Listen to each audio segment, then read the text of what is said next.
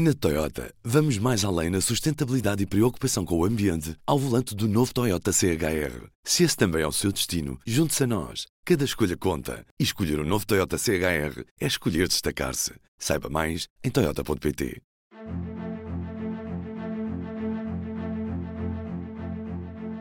Bom dia, o meu nome é David Pontes e está a ouvir o P24. Não dá. Em tão pouco tempo já vivemos uma pandemia, uma guerra. Será que agora temos mesmo de viver uma crise do sistema financeiro? Não dá. Era uma daquelas peças de dominó só com um pontinho negro. Foi isso que nos disseram sobre o banco que se chama Silicon Valley. E nada que se comparasse com uma dessas peças de dominó carregadas de pontos como era o Lehman Brothers, o da crise financeira de 2008. Mas será que uma peça sem peso também pode precipitar outras peças para a queda? Nos Estados Unidos são três bancos fechados e ontem a ameaça de contágio ao sistema vinha da circunspecta Suíça, mais precisamente do Crédito Suíça. Nesta quarta, a Banca Europeia registrou perdas significativas, contagiada pelo desempenho deste banco suíço que derrapou na bolsa, perdendo 24% do seu valor, depois do seu maior acionista, o Saudi National Bank, ter recusado a possibilidade de injetar mais dinheiro no capital do Crédito Suíço, que é um dos maiores da Europa. É como escreve hoje o nosso diretor Manuel Carvalho em editorial. A falência do Silicon Valley Bank e de mais dois bancos pequenos nos Estados Unidos pareciam apenas um sopro numa tempestade de vento. Nada havia a recear. Exceto mudanças nas percepções e nos estados de espírito dos agentes dos mercados financeiros. De repente, o que podia ser um detalhe num relatório tornou-se essencial. O que necessitava apenas de algum tempo para se resolver tornou-se urgente. Quem acreditava que o contágio da crise dos três bancos americanos estava afastado pode ter subavaliado o problema. Agora, digo eu, temos o Banco Central Europeu a fazer contas à vida, que é o mesmo de dizer que está a questionar as instituições por si supervisionadas sobre a exposição que têm ao crédito suíço, tentando avaliar as possibilidades de contágio. E a receita do costume já começou a ser aventada, com vários analistas a acreditarem que uma intervenção do Banco Nacional da Suíça, providenciando um resgate, é a solução para um país que sairia fortemente prejudicado nos seus pergaminhos bancários se o banco falisse. Será que os bancos estão hoje mais regulados, mais preparados para enfrentar a ondulação forte dos mercados do que em 2008? Ou, como muitos acreditam, a banca continua a ser território selvagem da especulação, cego pelo dinheiro fácil, apostando em negócios arriscados? Nos próximos dias vamos descobrir, esperando que a resposta seja que 2023 não é 2008 outra vez, é que não dá Estamos todos cansados de crises. Para nos explicar o que aconteceu nos últimos dias e o que poderá acontecer nos próximos, o Ruben Martins esteve à conversa com Vítor Ferreira, jornalista de Economia, mas ainda antes disso, não perca o nosso Minuto pela Educação, uma rubrica semanal com o apoio da Fundação La Caixa. Tenham um bom dia. O Minuto pela Educação é uma rubrica semanal sobre bolsas e formação, com apoio da Fundação La Caixa e do BPI. Hoje, candidaturas a 10 bolsas de doutoramento na área das ciências do clima e alterações climáticas. O programa MIT Portugal abriu candidaturas a 10 bolsas a iniciar no ano letivo de 2023-2024. As bolsas destinam-se a candidatos que queiram desenvolver projetos na área das ciências do clima e alterações climáticas. O plano de trabalho pode ainda ter ligação com outras áreas, como sistemas terrestres dos oceanos ao espaço, transformação digital na manufatura, cidades sustentáveis e ciência dos dados. Estas bolsas de doutoramento do MIT Portugal são financiadas pela FCT, a Fundação para a Ciência e Tecnologia, e têm a duração de um ano, podendo ser renovadas até ao máximo de quatro anos, o período normal de um doutoramento. O trabalho de investigação científica pode ser desenvolvido numa instituição nacional ou parcialmente no estrangeiro. As candidaturas para a quarta edição do programa MIT Portugal decorrem até às 17 horas do dia 22 de março. Vitor, tivemos um banco a cair, temos agora o Crédito Suíço, que é um dos maiores bancos do mundo, que desvalorizou imenso nesta quarta-feira. O que é que se está a passar ao certo para o mercado bancário estar tão agitado e que consequências é que isto pode ter? Uh, a agitação, na verdade, é nervosismo. Uh, e é nervosismo porque uh, coincidem duas realidades bastante distintas. Não há nenhuma relação entre aquilo que aconteceu com o Silicon Valley Bank, um banco que é pequeno para, os, para a dimensão dos Estados Unidos, mas é maior do que a nossa Caixa Geral de Depósitos, por exemplo.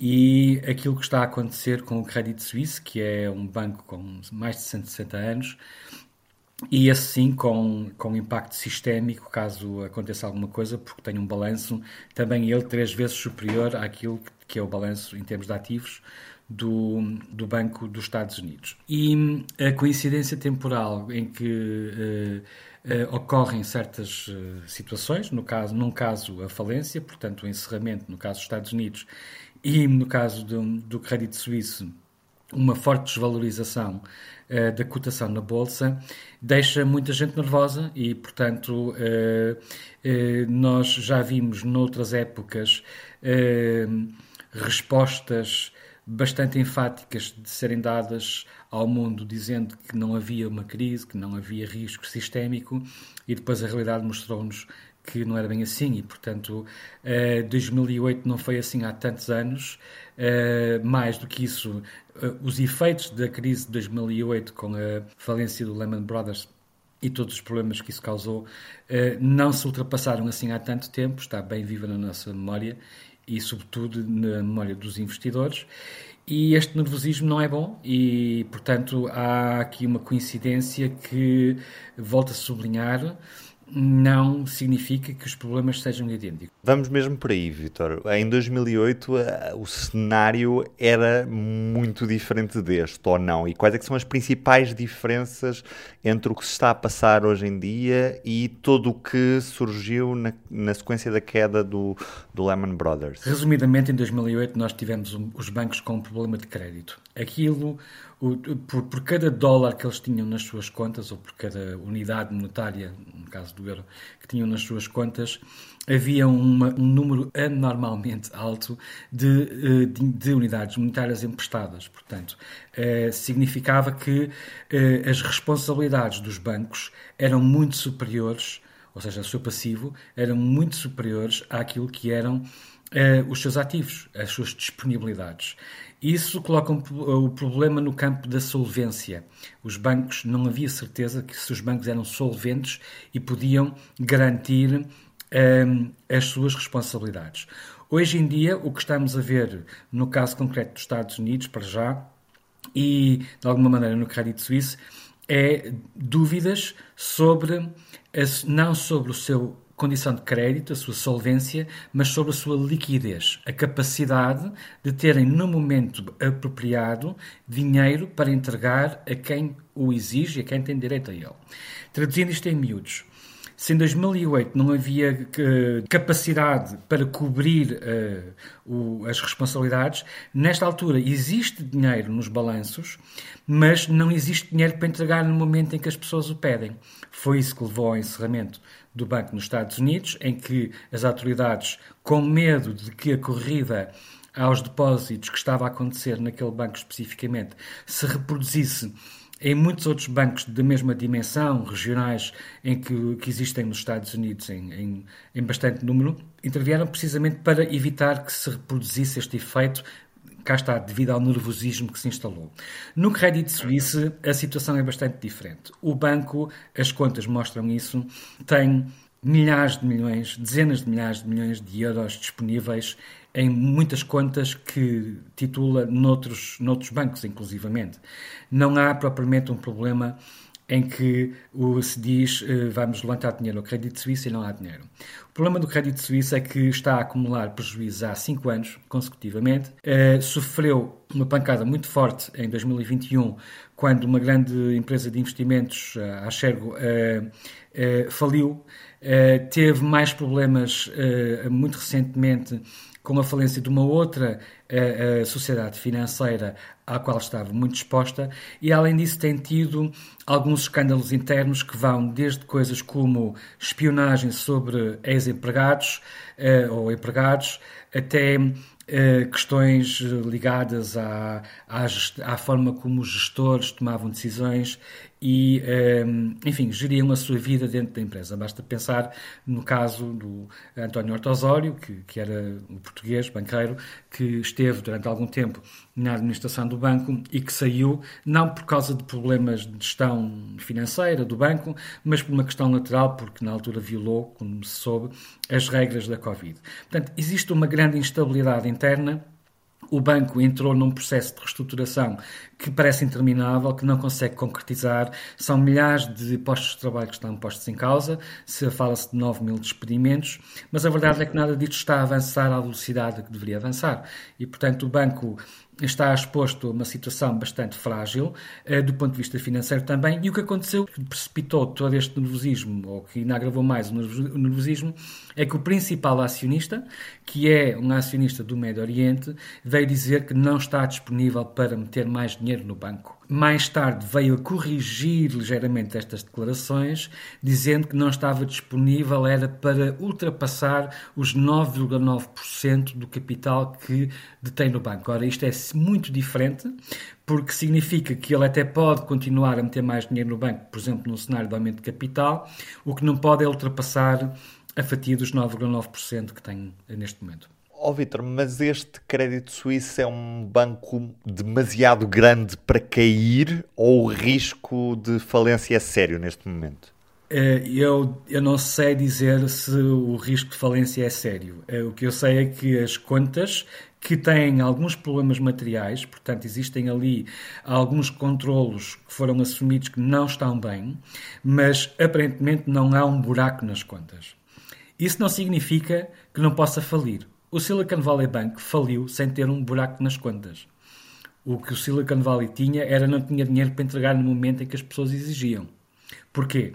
Porque empatou muito do dinheiro que encaixou nos últimos dois anos, e foram muitos depósitos, em produtos financeiros que não têm qualquer risco, um, mas que têm longas maturidades e que não têm qualquer risco desde que o banco não as venda antecipadamente. Porque se as vender antecipadamente vai registrar perdas e se registrar perdas então não vai ter dinheiro para cobrir os depósitos sobre os quais era responsável. Portanto, a novidade uh, quase irónica é que nós acabamos por ver falir um banco que tinha a maior parte do seu dinheiro investido em títulos de dívida que não tinham risco. Só que o problema é que, não tendo um risco de crédito, tinha um risco de prazo. Se o prazo não for cumprido, imaginemos um prazo de 20 anos a 25 anos, então eh, vai ter de ser vendido a um preço inferior, vai ter que haver uma taxa de desconto para o comprador estar interessado, para ter exatamente o mesmo rendimento, e significa vai ter que vender a um preço menor do que aquele que comprou. E, portanto, como aquele dinheiro que utilizou para comprar títulos eram dinheiros de depósitos, não eram dinheiros do banco, eh, já não vai conseguir repor. E toda esta cadeia de acontecimentos foi a que aumentou no nervosismo. No caso do crédito suíço, ehm, desde que não haja uma corrida às contas do banco, e, e digo desde que não haja, sabendo que já houve, no, no último trimestre uh, o banco perdeu cerca de 140 mil milhões de euros em clientes, uh, o que é um, muito dinheiro, se pensarmos, o, o crédito suíço tem cerca de entre 500 a 600 uh, eh, mil milhões de euros no balanço em termos de ativos, significa que há dinheiro não há um buraco nas contas, aparentemente. A situação, do ponto de vista do crédito, não é grave. Agora, o banco está a pagar cada vez mais pelas suas operações.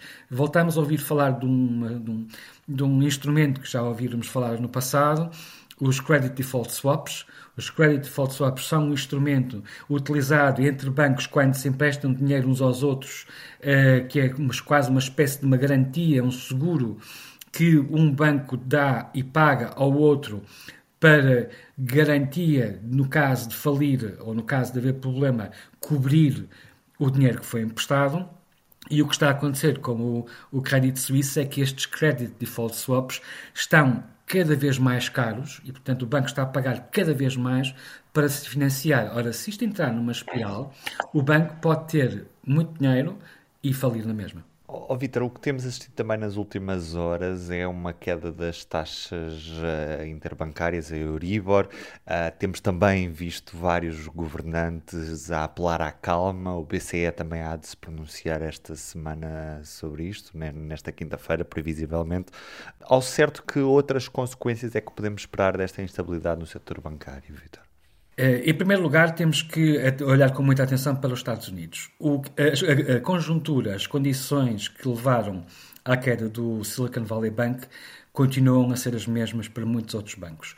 Já existem análises publicadas na imprensa especializada norte-americana que nos dizem que a quantidade de perdas não reconhecidas pelos bancos eh, nestes títulos de dívida de grande de, de, longa maturidade ascende a 600 mil milhões de dólares. 600 mil milhões de dólares é um estoque, não dá para comparar com um PIB, mas só para as pessoas terem ideia de uma grandeza, 600 mil milhões de dólares é quase três vezes aquilo que o país, como Portugal, fatura por ano. Portanto, o seu PIB, eh, mais coisa, menos coisa, estamos nessa ordem de grandeza, entre 2,5 e 3 vezes mais. É muito dinheiro.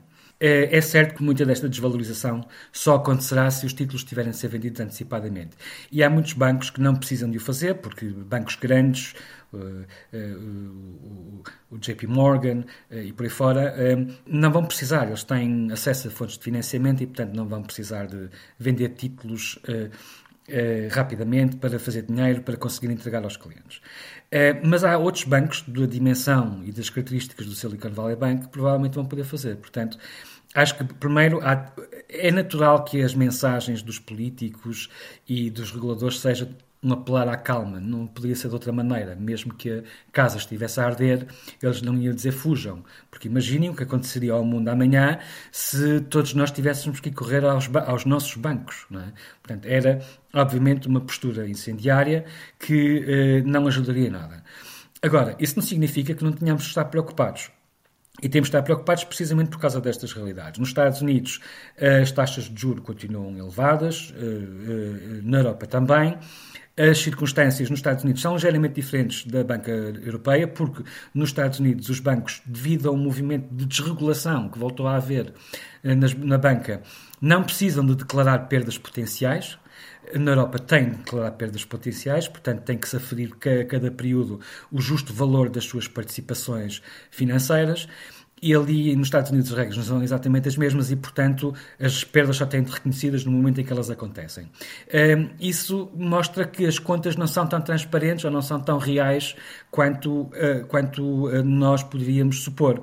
Portanto, temos de estar muito atentos aos Estados Unidos. Relativamente à Europa, um, cínico diria hoje que é incrível a velocidade com que os políticos e os banqueiros correm para eh, salvar as taxas de juro quando está em causa a sobrevivência dos bancos e não o fizeram e não pensaram dessa forma quando estava em causa salvar os salários dos trabalhadores e as pessoas e as famílias e economias familiares. Outros cínicos dirão que salvar os bancos é salvar pessoas, porque no fundo o dinheiro que os bancos têm é o banco das pessoas.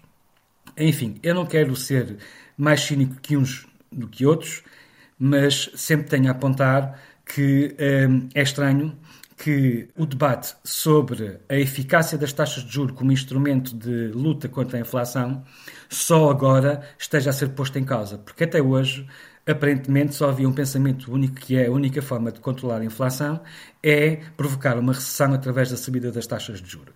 Eh, enquanto isso afetou empresas e famílias, eh, ninguém ousou pôr em questão este tema. Agora que estamos a pôr em causa o modelo bancário, eh, porque cá está, o aumento das taxas de juro significa que muitos títulos de dívida na posse dos bancos têm menores rendimentos e valem menos. Eh, por razões que agora não adianta explicar, ehm, eh, já toda a gente põe em causa se devemos continuar a fazer aumentos tão rápidos na taxa de inflação. Portanto, eu creio que isto é um bocado o sinal eh, de quais são as prioridades políticas que existem nos blocos, nos blocos quer europeu, quer nos Estados Unidos.